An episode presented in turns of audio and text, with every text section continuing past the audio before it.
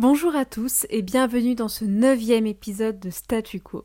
Et aujourd'hui, nous parlerons d'une actualité internationale datant du 5 mars 2021 qui fait écho à la diplomatie et aux relations internationales d'un petit État. Nous parlerons d'un micro-État, siège du catholicisme mondial, puissance diplomatique de premier plan. Nous allons parler du Vatican.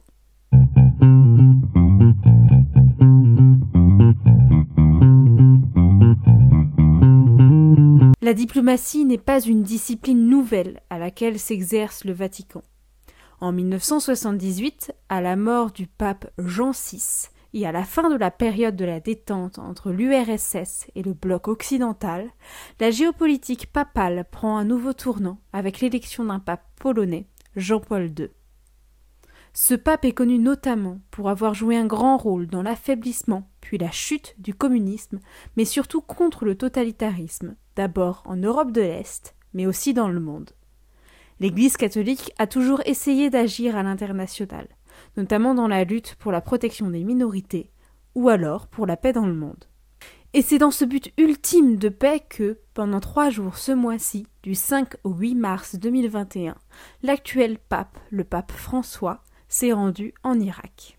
L'Irak est un pays du Moyen-Orient, avec une majorité de la population de confession musulmane chiite.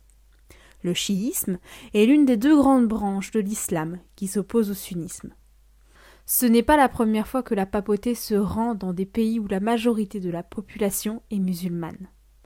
En effet, le pape François s'était rendu en Arabie saoudite et en Égypte afin de rencontrer les représentants du sunnisme dans ces deux pays.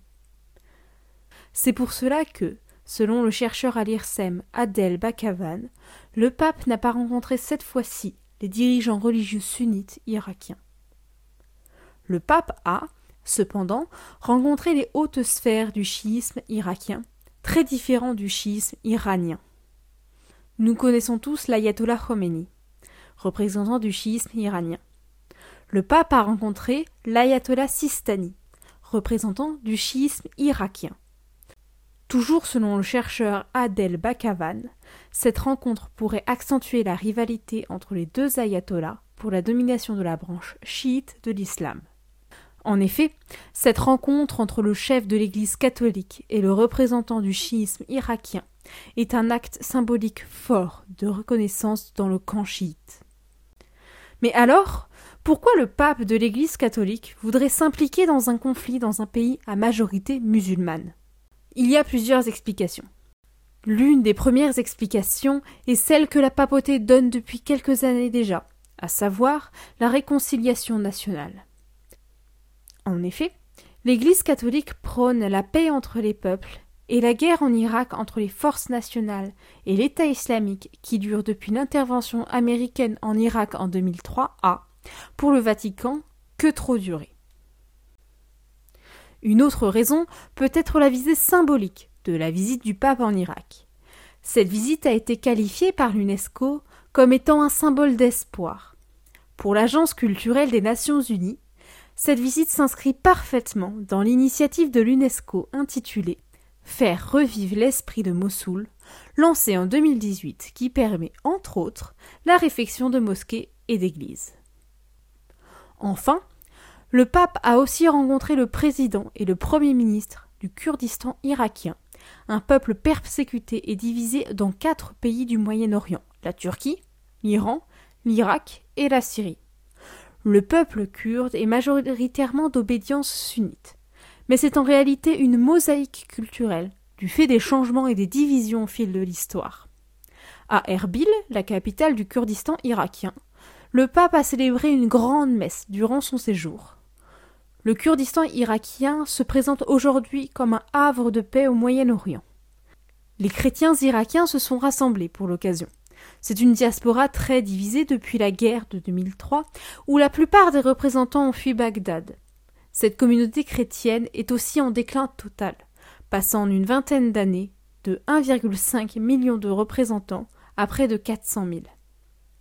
Cette messe est donc un message d'espoir pour tous ces chrétiens dépossédés de leurs biens à cause du conflit. Cependant, comme le titre le journal catholique La Croix, la visite du chef des catholiques en Irak n'aurait suffi à apaiser les tensions politiques dans le pays. C'est une visite surtout symbolique qu'a faite le pape, afin de dénoncer les exactions de l'État islamique. Il est à noter que, depuis la défaite de Daesh en 2017-2018, l'État islamique en est réduit à une forme insurrectionnelle, qui fait cependant toujours trembler les murs irakiens. Finalement, cette visite s'inscrit parfaitement dans la stratégie diplomatique du Vatican depuis la guerre froide. Ce micro-État à l'intérieur de l'Italie rayonne sur la planète entière par la religion qu'il porte, mais aussi par ses valeurs, et c'est le message que le pape a essayé de faire passer en Irak ce mois-ci. Avant l'Irak, soit dit en passant, une première pour les souverains pontificaux, le pape François avait rencontré en 2015 Raoul Castro à La Havane, la capitale de l'île cubaine, afin de plaider en faveur d'un rapprochement entre le gouvernement cubain et américain. La diplomatie vaticane élève sa voix dans le monde des grands États et se fait entendre dans ses idées et ses valeurs, prônant la paix et le vivre ensemble interreligion.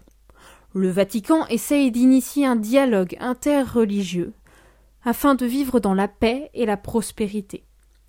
Cependant, cela a été un demi-échec concernant l'Irak, la visite du souverain pontifical n'étant que symbolique, et n'ayant pas arrangé, comme il l'avait espéré, les relations entre les autorités irakiennes, les Kurdes, mais aussi contre les actions de Daesh qui continuent de faire de nombreux morts à chaque attentat. Il n'est pas nécessaire de rappeler que les premières victimes du terrorisme islamique dans le monde sont, pour une grande majorité, des personnes de confession musulmane dans des pays musulmans.